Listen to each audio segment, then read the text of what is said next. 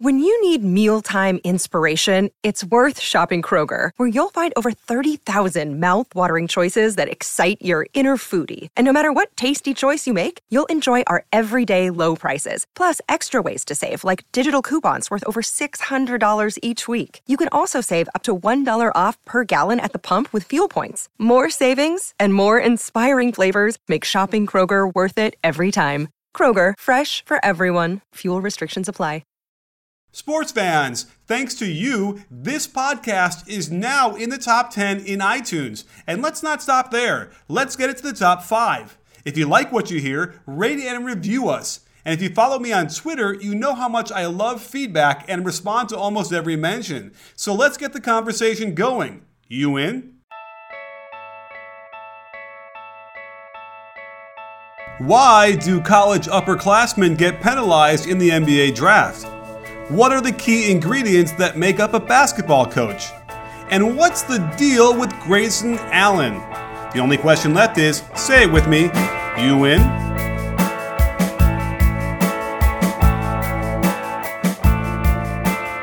Hey, sports fans, Coach Nick here, and welcome to the B Ball Breakdown Podcast.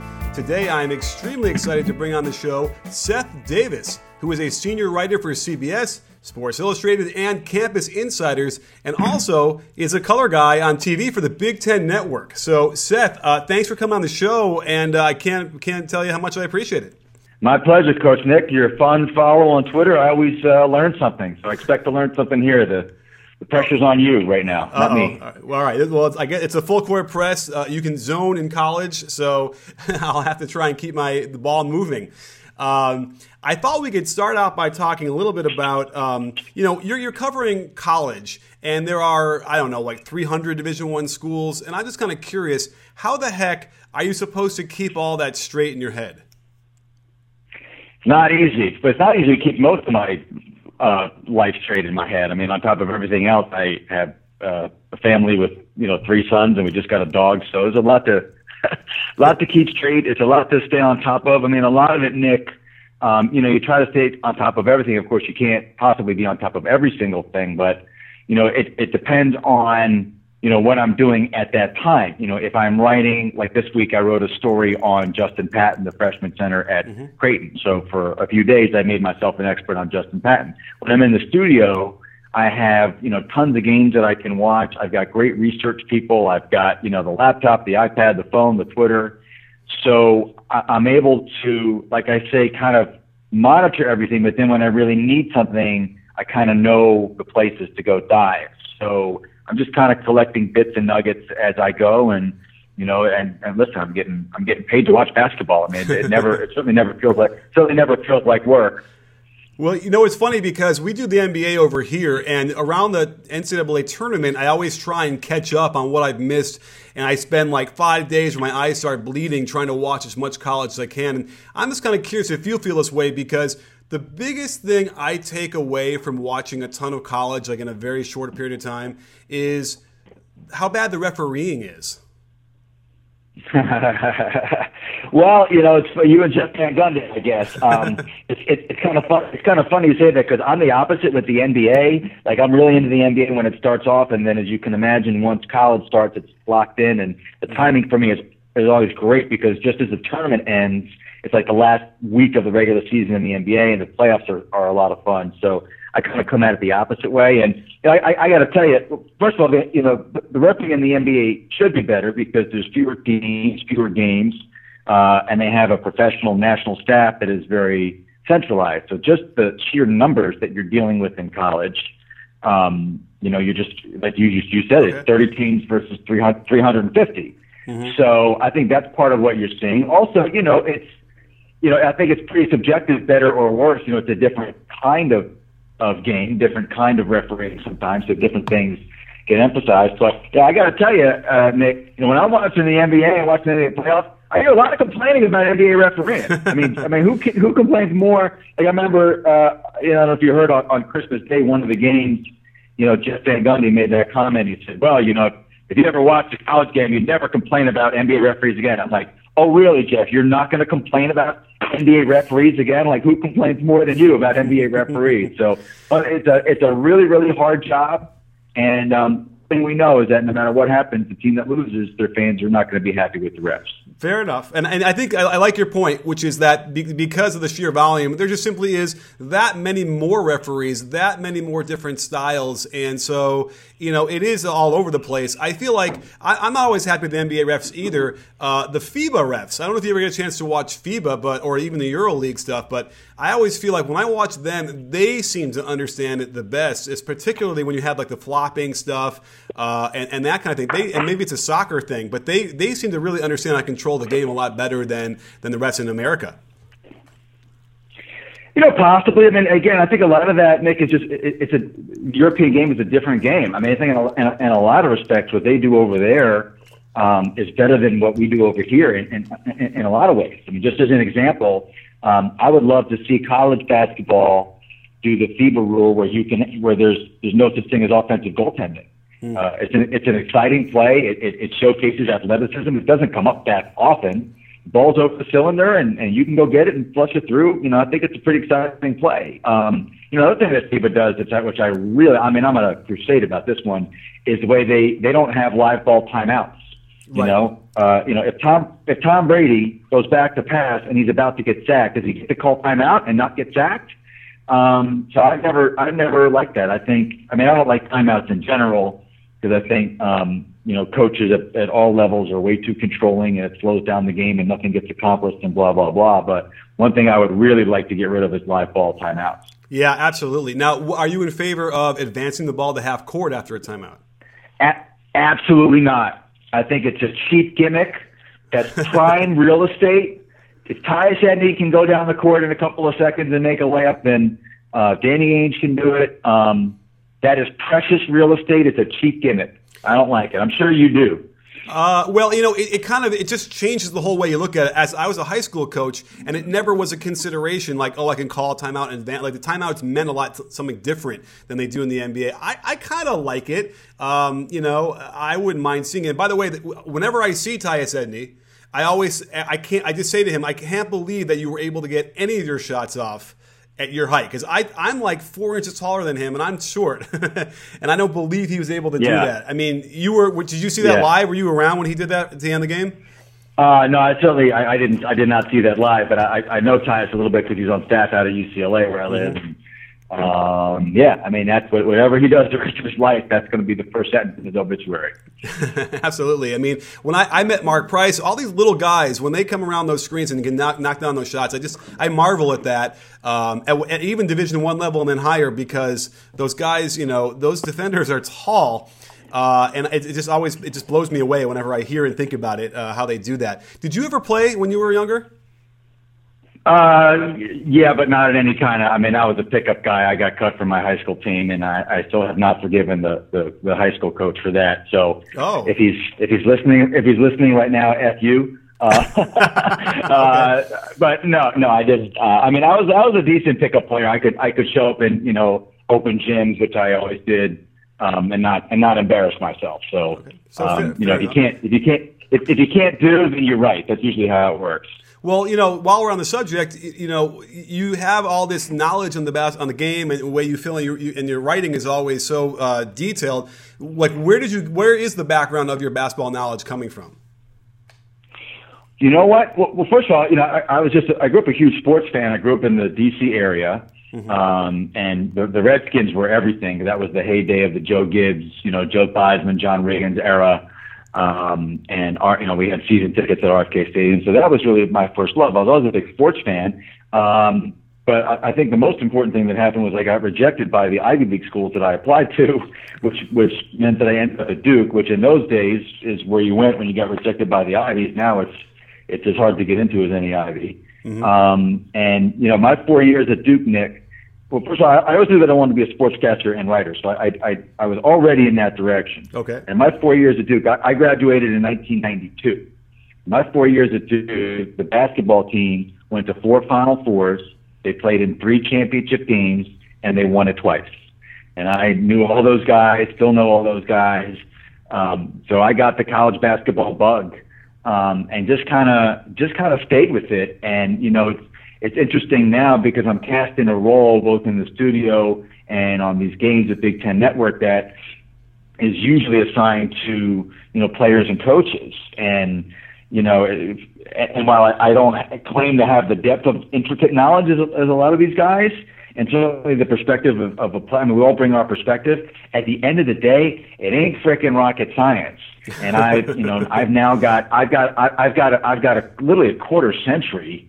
Um, I say it makes me sound old, which I am, but a quarter century of not only watching basketball, but and a lot of basketball, but but talking and spending time with the most brilliant basketball minds who ever lived. So I can sit.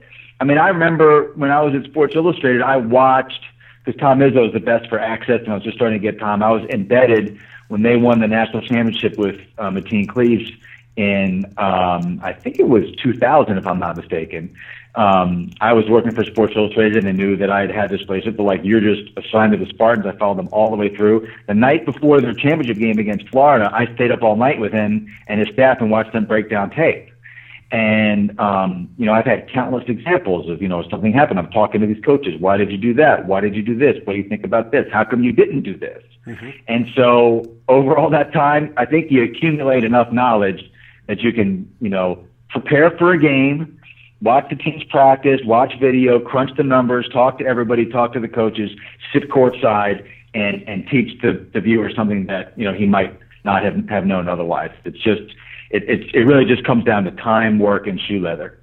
And absolutely, it's a great point, especially because like people ask me all the time, like what books would be good to to read to improve as a coach, and and like when I start to reflect on it, I mean, I certainly devoured as many books as I could, but you know, I always think about where I've learned the most, and it does seem like it's been when I've been hanging around the coaches, observing, and just sort of being in the space and watching and picking it up. It just seems like that ends up being the best way to do it, um, you know, rather than trying you know study it out of, out of a book or maybe a video. Yeah, could, you know, could be could could be either one, you know, and and of course, at the end of the day, I think I think we tend to overcomplicate things anyway in life. Um, you I remember one of the best coaches I've ever been around was a guy named Gary Palladino. He was a high school coach at Notre Dame High School in West Haven, Connecticut. My first job out of Duke, uh, Nick, was with the New Haven Register in Connecticut. So I covered high school sports for a couple of years. He was a great guy. They weren't, I mean, they were a good team. They would be ranked, but they weren't like a huge powerhouse program, but he was a beautiful guy and had great passion and great. Um, it was just fun to watch him work. And one time he said to me, basketball, because he was talking about the role of luck, and I think the role of luck in basketball is is is, is huge. Um, but he would say to me, he said to me one time, I think basketball is 70% talent, 20% coaching, and 10% luck. And you know what, Nick? In the, in the two plus decades I've been doing this, I have yet to hear anybody put it any better than that. Think about that. 70% talent, 20% coaching, 10% luck. At the end of the day, if your players are better than the other guy's players, you're probably going to win no matter what you do. yeah, I mean, you know, I, I, hate to admit it, but that's probably true because, you know, from the coaching standpoint, you never want, you know, you think, oh, there's got to be a chance. We, we, there's a way to do it. But I think what I discovered uh, over the years was that if you stick to what you're teaching and you believe in what that is, then that doesn't doesn't almost doesn't matter what the outcome is, right? You can you can have to tip your hat to the other team if they can overcome what you want to offer to them, um, as long as you're executing that. And I feel like that actually makes it easier to coach because it almost takes away some of the um, you know uh, the if you get too too passionate about it or your emotions get too much involved in it, it's harder to kind of be clear headed and uh, and calm on that sideline. You know, kind of like a guy we wanted to talk about. You know, John Wooden on the bench, right? Well, you know, it, again, I think when people talk about coaching and what makes a great coach, I think people almost always focus on the wrong things. I feel like the first thing they're focusing on is X's and O's. And really, if I could make a list of the top 20 things, especially at the college level, Nick, the top mm-hmm. 20 things that make for a great coach, X's and O's might be 21st. Um, you know, it's you're, you're, it's how are you building a culture? How are you creating your team? How are you developing players year to year? Are they getting stronger? Are they improving? Are they getting better? Um, you hit it right on the head. There's no correct way to do this. You coach what's best for you you coach to your personality, you coach to your philosophies, and you coach to what you know. I mean, you look at Jim Boeheim, they play 100% zone because he decided 10, 12 years ago, this is what we're going to do. This is all we're going to do, and we're going to do it well. And if it doesn't, if we're not doing it well, I'm not going to switch out of it. I'm going to do it better. And it goes right to his personality because he's a very analytical guy. The zone has a lot of tweaks. Then you have someone like Mike Krzyzewski, who, um, you know, is not, uh, you know, until recently never played zone and, and, you know, still plays very, very little zone. And they're both equally great. It's not, it's, it's, so it's not, as they say, it's not the X's and O's, it's the Jimmys and Joes. I mean, I'll give you another example. Um, Mike Brey at Notre Dame and the season that they're having, he loses guys every year, and they're still good. Why? Because many years ago, he realized, look, we're not going to get the one and dones. We're not going to get the big time guys. He was the first guy to take advantage of the whole transfer thing. He started at Delaware, and he decided one thing that I can do that these other teams that we're playing can't do is stay old every year. So you bring in transfers, you develop guys, they wait a couple years, and then, you know, by the time they get their opportunity, they're ready to play. So he's built that culture and, and recruited a certain way and developed relationships and stayed true to himself. And they're winning a ton of games, and it's got nothing to do with how he draws up plays. You know, that is a great point. Let me ask you this because I asked Luke Walton this last year when I had him on the show for a quick interview. And I looked at the roster that the Warriors had. And especially like in the in the year they won the championship. Almost every player on that team had played at least two years, mostly three and four years in college. And I said, Do you think that's a coincidence that you are playing supreme team ball, very intelligent ball? These guys all get along and are great teammates to each other. Do you think it's a coincidence that they all spent time, extra time in college versus one and dones? What are your thoughts on that? I think it's a great point. I would even take it a step further that the two best guys on that team are sons of great NBA players. So they were inculcated at a very early age with the understanding of what it takes to be a great player. It's not about showing up on game day, what it means to be a great teammate, the ups and downs, handling the off the court part of it, handling getting traded, handling handling the business, handling handling agents. Um, Neither of them were, you know, hugely recruited out of high school. Neither of them were. I mean, Steph Curry became a, you know, a great player at Davidson, but remember, he was very lightly recruited coming out of high school. Wanted to go to Virginia Tech, and and they wouldn't even let him. They wouldn't even offer him a scholarship. So, um, and, and I think that, you know, the Warriors have made a conscious decision to create a culture. Now, I wouldn't. I wouldn't focus so much on the not one and done thing because who's a better player, better teammate, better culture guy than LeBron James? You know, who is better, you know, than than than, than, than Kobe Bryant? Uh, look at Kevin Durant. He Kevin Durant only played one year in college. Okay. Um, I, I, I interviewed Steve Kerr um, a month and a half ago, maybe a month ago, um, and I asked him, you know, what, well, what do we know the upside that Kevin Durant brings? But what's the downside? What's the challenge? He said zero because he's an unbelievable teammate. He's a great human being. So um, I think I think when he I, I think those decisions are made more on an individual basis versus sort of a, a preordained template.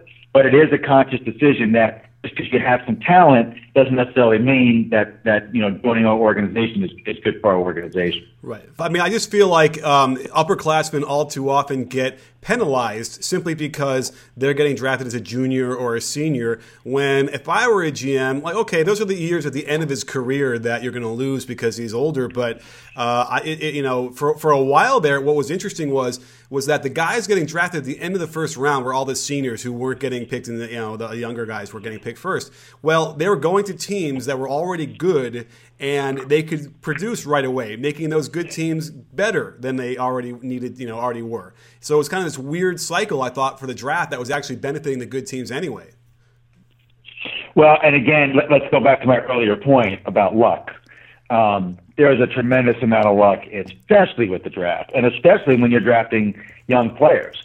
I mean, did the Golden State Warriors know when they drafted Steph Curry he was going to be a future NBA, uh, NBA MVP? Uh, certainly, the six or seven teams that drafted ahead of them had no idea. Mm-hmm. Um, did they know that Klay Thompson was going to be this good? Um, you know, and now they're adding, you know, Kevin Durant, and did they know that Draymond? I mean, nobody. I, I, you know, I, I thought Draymond Green would be pretty good, and, and was mystified that. I mean, he went in the second round. Um, again, I alluded to Justin Patton. Here's a kid who might be in the lottery next year. He's he plays at Creighton. Uh, he's from Omaha, and all these coaches saw him across the country. Nobody offered him, And Greg McDermott offered and had him redshirt last year because he was so raw and unprepared to play in college. And they had a fifth year senior guy who was so they convinced him to redshirt. And and now he's like a lottery pick. You think Greg McDermott knew that was happening? So you know, I, there's there, there, there's a lot of luck involved here, but certainly if you have a good culture, good philosophy, um, then you're going to get luckier more than people who, more often than people who don't have those things. Yeah. Now, speaking of luck, you know, I'm kind of curious. Is there anybody that comes to mind over the course of your career that simply by where they got drafted, they did not have a good career in the NBA where you thought for sure they would have had they just been able to get to like a different team, different situation. You, can you think of anybody off the top of your head? You know, it's it's a little harder for me because I am um, not an NBA guy per se. I mean, I'm still pretty amazed that Jimmer Fredette can't find a way to play. I mean, I look at like mm-hmm. what Ron Baker's doing with the Knicks um, now he's a little bigger, a little you know better defender, but the fact that Jimmer can't even be in the NBA uh, is pretty surprising to me. I mean, the the one player to me that truly shocked me about how he did not pan out as a pro is Adam Morrison. Uh, now Adam had the issue of being a type one diabetic, which I, I always felt like they underplayed at Gonzaga because they didn't want his uh, NBA um, uh, you know uh, draft stock to suffer. Um, but you know, to me, I mean, here's a guy who was six ten, six nine, could put on the floor, could really shoot, good athlete. You know, huge, huge balls. You know, um, but you know, you do hit on again, you know, this luck factor, and I've learned a lot about this, Nick, in by working with, you know, guys like you know Steve Smith, Reggie Miller, um, you know, former NBA players, Clark Kellogg you know, there, there's a pool of players in the NBA who are pretty much going to be successful no matter where they are. And we all know who, who those people are. Um, you know, beyond that, it, be, it really does come down to fit and opportunity and does a coach really believe in you? And especially like, especially those last four spots on the bench. Like those guys aren't there because of they can, can contribute in games. They're, they're there for other reasons. Is it a, is it a Paul Pierce situation where they help your locker room? Is it, um, you know, that he, you know, he played for, you know, the coach's buddy in college and they're hooking him up. Like, wh- why is the, the guys who are 10 through 12, so that's what, three, that's 90 players in the NBA. Mm-hmm. How many people around the world are good enough to be one of those 90? Probably thousands, certainly hundreds. Why, you know, so to me, it, there's definitely, there's definitely a lot of luck involved when you're that level of player. Yeah, I mean, I often wanted to go back to our era of when we were growing up. You know, I wonder if Steve Alford looked at like Steve Kerr's um, you know career and been like, man, you know, if I had gone to not anywhere but Dallas or something, you know, I could have had that. Great career. example. Right. Great example. Why, why why Steve Kerr? I mean, Steve Kerr couldn't couldn't get open if if you or I were guarding him, but you know, he he he just fell into a couple of really good situations. And at the end of the day, like, I mean, the kind of career that he had you know, you have to say, well, you know, it has to be more, you know, he, he's probably better than we're all giving him credit for. You know, what he had a certain um, way of thinking in the game and playing the game, and mm-hmm. uh, had, had a long career. But yeah, there's certainly a lot of a lot of it is definitely a crapshoot. I mean, yeah. I mean, if you watch Steve Alford play, I mean, he was he was better than Steve Kerr. I mean, you know, and in a similar size, yep. and you know, so uh, you know, it's it's fascinating when you look at that. You know what I mean? It's a great point. Why? Yeah, I, I'd, I'd like to ask I'll ask you uh, that question someday. That's a great question for him. There's certain a lot, a lot of guys it again. Why, why, why can't Jimmer be a Steve Kerr somewhere? Right. Yeah. Exactly. he can shoot. He can drill. I mean, he can shoot. I think if you can shoot like Jimmer Fredette somewhere in the NBA, someone's going to want you. But it's, I guess it's like Tebow, you know. But enough people have, have told Tim Tebow is not good enough to play quarterback, then it must be true. Well, you know, I think that they wanted to paint Jimmer into a box, much like a Steve Kerr role and I think that he gristled or bristled, whatever the word is, bristled against it. Um, and I think that he might have been right. Like I would have liked to have seen him been unleashed because you know, like Steph Curry is a good example of a guy who who played like Jimmer, right? Like that same kind of you know off the dribble, you know, deep shots. And right. when he got to the pros, you know, I think Steph also wasn't encouraged as much to do that, and it took him a while to do that. And I almost feel like, you know, I would have liked to at least seen Jimmer in some situation where they let him be free and let him do it. Uh, I, I, at least just to find out. Like, that's the thing. We've never found out. He's always been, in, you know, stuck in this role where he's just going to have to stand in the corner and wait for the kick out, and that's just not him anyway. Yeah, yeah. Again, I, and I think the list is. We could probably go through the draft You know, another thing, you know, Nick is they're just it, it there there are so few rookies that really make an impact in the NBA. I mean, how many players in this year's rookie class are having a genuine impact on the NBA? Three, three to five at the most, right? Yeah. Um, I mean, I haven't followed it that close. I don't know if there's a. I mean, I, I mean, you say Joel Embiid, but he's a, he's an unusual case. He's the obvious rookie of the year. But, but beyond that, who's really? I mean, Buddy Hield is, isn't even playing. Am I right? Uh, well, he, last, I, he, last I checked, he basically wasn't playing. Oh well, he was playing. Like, last I checked, he was he was you know doing better actually. But but you're right. I mean, the point being Okay. made is that yeah, it's not huge impact. Like Brandon Ingram hasn't really you know made his impact as you know. And again, I'm not sure we had huge hopes for him. I think maybe Malcolm Brogdon is probably the one guy who has been most impressive to me. And guess what? How many years did he play in college? That's right. There you go.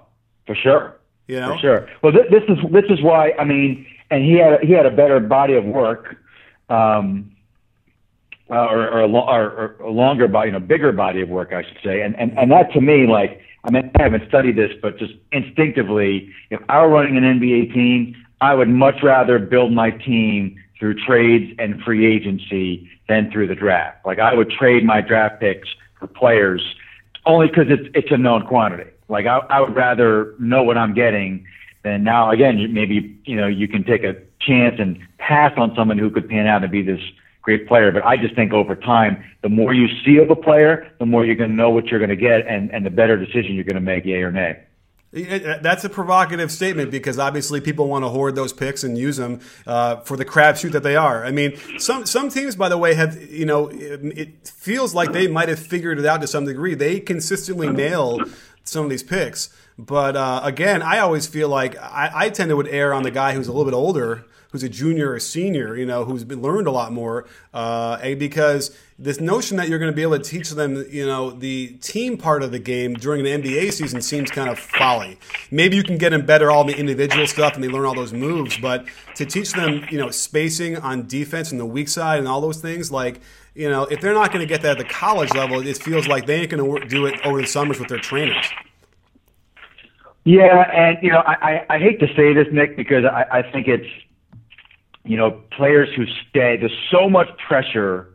Like I think a lot of these bad decisions that we see of young players trying to come out.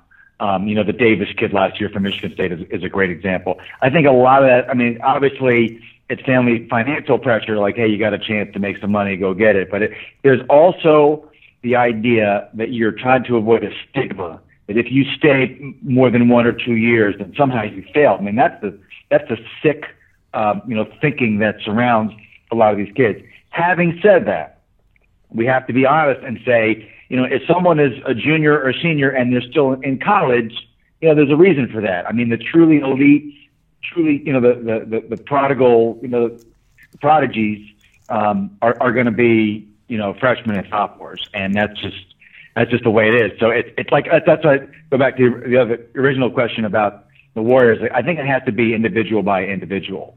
Um, you know, you have to dig in deep on on people's psychological makeup, their family background. But if somebody is truly truly talented, you know, as and he's only has one year for you to pass on that because no, I like three or four year guys. I'm not sure that's the way to go either. So it's not. It's it's, it's a lot easier for, for, you know, to, to sit in our, in our shoes and second guess everybody four or five years down the road than Right. just to make those decisions in real time. Fair enough. Well, you know, as we wrap up, I wanted to ask you a couple more questions, and I thought, you know, Sure. the, the, the one thing that bubbles up to me is uh, when I'm busy watching the NBA, but this Grayson Allen kicking thing has been, you know, sort of thrown out there on Twitter, and I've, I, if I've noticed it, then it clearly must be a thing. Um, I'm just kind of curious, what is what is this It whole is- thing it- about? It is. It is. It is it, well, well, first of all, it is definitely a thing. And at, at at the end of the day, what what it's about more than anything uh, is that he's you know he's he plays for Duke number one. Uh, the fact that he's white probably feeds into that sort of history, the Laettner or JJ Redick, you know, we hate the Duke guy thing.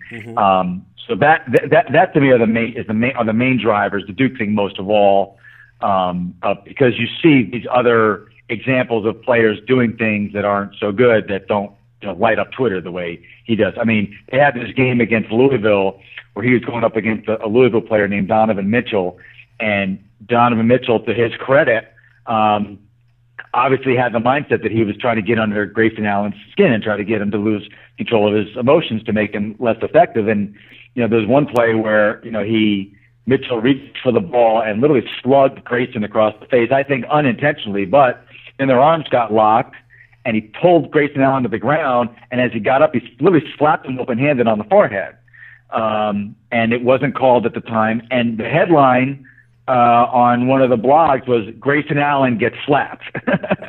Not Donovan Mitchell slaps another player. Grayson Allen got slapped. But having said all that, um, Grayson Allen is a great example um, of what I talk about when the importance of players understanding the difference between intensity and emotion.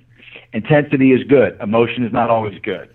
Um, and he you know, he only knows how to play a certain way, and that's you know balls out, and it's it's it's you know been become a problem, and it and it it's become a problem because of the scrutiny, and it becomes a distraction, and everybody's dealing with it, and there's a lot of dysfunction down there right now, and Mike Krzyzewski's out, so um, you know my my advice to Grayson would be if this is how you need to get your emotions to be an effective player, right now what you need is to be a less effective player.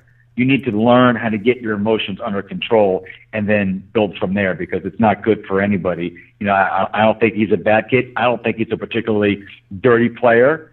Um, you know, all the tripping incidents, if, if you've seen them, they're all kind of different. It was really only, only the one in, um, uh, in December against uh, Elon, the, the really bad one, that was a true kick. Mm-hmm. You know, the others were kind of subtle. Um, and yeah, he's, he's, a, he's a bit of a punk in a good way. People call JJ Redick a punk. You know, would you want to play against JJ Redick or would you rather have him on your team? I mean, the question answers itself. So uh, it's been a it's it's certainly been a conversation driver. I can tell you that. Is he going to be a good pro? You know, it's close. I don't know. I don't know. Um, I would say the one thing about Grayson that would give me pause is I don't know that he's a great shooter. And I think at his position as a combo guard, he's going to need to be, you know, a, a 40% plus three point shooter in the NBA. And um, I don't, I don't, I don't know that he's there right now. So, um, but you know, he's got, he's got some bounce. He's kind of, you know, like a mini Rex Chapman. Um, but uh, I don't know. It's it's it's it's not a it's not a slam dunk, but I could certainly see it happening. Wow. Well, you know, Rex Chapman's a name we haven't heard in a long time, and certainly a guy who who had some bounce uh, and who could play in the NBA. So uh, I'm anxious well, to see that. Is, is, is, it, isn't it isn't it the rule, by the way, that you have to compare white guys to white guys and black guys to black? I mean, in that, like, I always feel like. Yeah. And I maybe maybe it's too sensitive, but I, I want to start a, a Twitter hat, hashtag called Cross the Streams where we ah. only compare white guys to black guys and, and, and vice versa. Maybe maybe you can get that going. I, I don't. I don't need to commit career, uh, career suicide. But, well, um, we could talk about it. We could see. I mean, you know, you're right. Yeah. It, it's just there's a natural proclivity to that, and um, you know, yeah. I, I, don't know what I don't know how else to get around it at this point. So I, I don't want to fight it. But uh, before we wrap up, I, I, thought I'd just ask you a couple of questions because you wrote an awesome book about John Wooden that came out in 2014. And uh, I just had a, a couple quick questions because I'm, I'm, a big Wooden fan. I mean, to be to be perfectly honest, I'm a much bigger um, Pete Newell disciple. Um, and as okay. we all remember, you know, Wooden couldn't beat Newell the last uh, eight times they played, or something like that, uh, going into 1960 before he retired. So. um, you know, I'm just kind of curious. You wrote it in 2014, but did you ever have a chance to do any work directly with Coach Wooden before he passed away? Uh, yeah, I, I, interviewed him uh, several times. Um, as sort of part of my role with uh, Sports Illustrated. I, I, I never had any formal interviews. The last interview that I had with him was probably eight, nine months before he died. And I, I kind of knew that I wanted to try to write a book uh, about him, but I, I didn't have a contract or publisher, so it wasn't a formal. I, I just went out there to see him because I, you know, with Coach Wooden never knew when was going to be the last one, and that one turned out to be the last one. So I had three or four opportunities where, I mean, he was so accessible you know, that's mm-hmm. all he did all day was receive visitors and talk to reporters, and he loved it. He'd go to breakfast with them at his favorite restaurant. He ate there every day, ordered the same thing every day, man of habit till the end. And then he'd go back to his den and he'd talk, he'd answer whatever question, and his mind was incredibly sharp, and he'd read you poetry, and it was just this really enriching and enlightening and memorable uh, experience. So, so yeah, I, I was able to, you know, take a measure of the man, you know, up close, but of course, you know, because he was so accessible and so articulate and verbose, you know, he certainly left a a, a treasure trove of uh, you know interviews and and and things that he said over the years that allowed me to kind of retrace everything. So it was it was, it was certainly special memories for for me to to, to spend that kind of time with him. Well, I, I, wanted to share a funny story with you about that because I was coaching at a high school down the road from Froman's where he would eat lunch almost every day. And um, right. I, we, we would go in there maybe once a month for about, I don't know, two and a half or three straight years looking for him. And he, you know, coach Wooden, you know, oh, you just missed him or he's not here today or whatever. And I, I swear God, it was literally like years. And finally, one day we walk in and, and there he is. He's, he's sitting down and eating. And we ended up approaching him and he gave me his card and I got a chance to, to speak to him just there. And uh, just, you know, I think that that kind of is also testament to like what, what he stood for because – you know, here's a guy, a young. Uh, this is in 2000, but I was willing to, you know, I kept going in there every month, hoping to find him, and it was just, it was just so exciting to be able to talk to him even for a brief moment. The funny thing was, is he called me back later to say, I asked him if I can come over and, and you know, just talk about the history of the game, and he said, well, how about now? And I was on my way to a game to coach a summer league game, and I was so stupid because I, what I don't think I understood then was, if he says, how about now? Then you go to his house then, right? And and I, right. I, I thought he'd get a kick out of it, but I was never able to kind of hook up with him again later. Probably my biggest lament of my basketball uh, career was that I couldn't make that happen. But um, I'm glad that we can relive it a little bit with your book. Yeah, well, it was you know it was very interesting and uh, of course a lot of work. I spent you know four years researching the book, but you know go back in time and through all the primary source material and, and retrace his life. And as I tell people, you know. You're gonna you're gonna write a book, you better enjoy your subject because you're gonna be spending a lot of time with them. Was there anything that like as you're digging through it, because like so many of the stories are we we all know pretty well, but was there anything that was like a real surprise to you as you went through the research?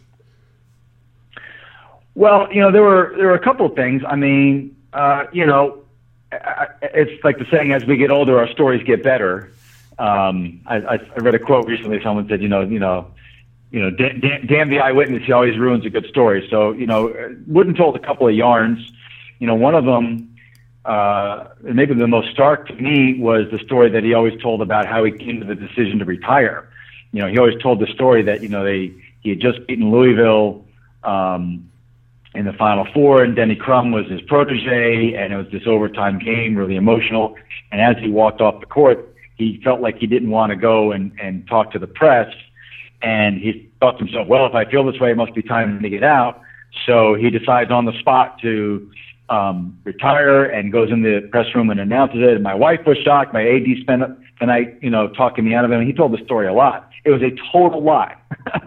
he knew before the start of the season um, that he was going to retire. He told his AD, JD Morgan. JD Morgan had interviewed uh, Gene Bartow secretly. Bartow was the coach at Illinois, had his replacement ready. Huh. Um, the only thing that happened was the, the story started to get out. Actually, George Raveling um, at the time was at, uh, I guess, Washington State and writing a newspaper column. And Gene Bartow told him that this was going on, and Raveling uh, reported it first in his newspaper column, and it kind of started steamrolling at the Final Four. And I think Wooden was tired of, of lying about it. But that was just a complete made up story.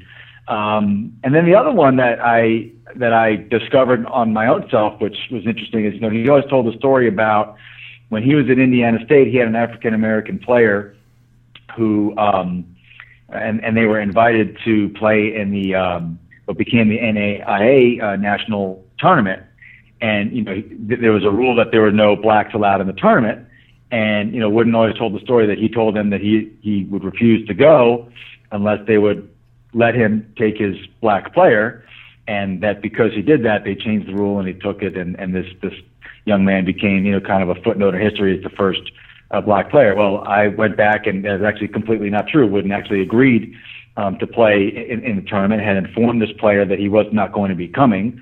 And Wooden, by the way, was incredibly impressive and progressive for a guy who came out of 1920, 1930 Indiana, the height of the Ku Klux Klan, was very, very um, you know, admirable in terms of his personal views uh, about race and segregation. But he he did not take that stand. That the, the tournament overturned that rule because some schools in the Northeast uh, made us think about it, and they got the U.S. Olympic Committee involved, and and that's how it got overturned. So his Wooden was was was very admirable in a lot of respects, but his behavior in that particular instance was not nearly as noble as he described. Aha. Well, you know, not everyone is always as saintly as uh, they may be appear to be, but certainly he earned uh, he right. earned all the credit he deserves, and so do you for a writing the book uh, Wooden a Coach's Life, and then also for coming on the show and giving me extra time today. I really appreciate it. This has been really great. And uh, where are we going to see you next? You're going to be on TV anytime soon? I'm on CBS all weekend, and then I got um, uh, I got a couple of Big Ten Network games next week, and I do CBS Sports Network on Thursday nights and Saturday nights. So. Um, if, you, if, you, if you're not seeing me, then you're not watching, and God bless you. All right. Well, we will definitely see you. Uh, good luck to my alma mater, Wisconsin, when you're over there covering right. their game. Oh, uh, great. And don't forget, sports fans, at B-Ball Breakdown, not a channel, we're a conversation. You in? Are you in, Seth? I, I, I'm, yeah, absolutely, I'm in, of course.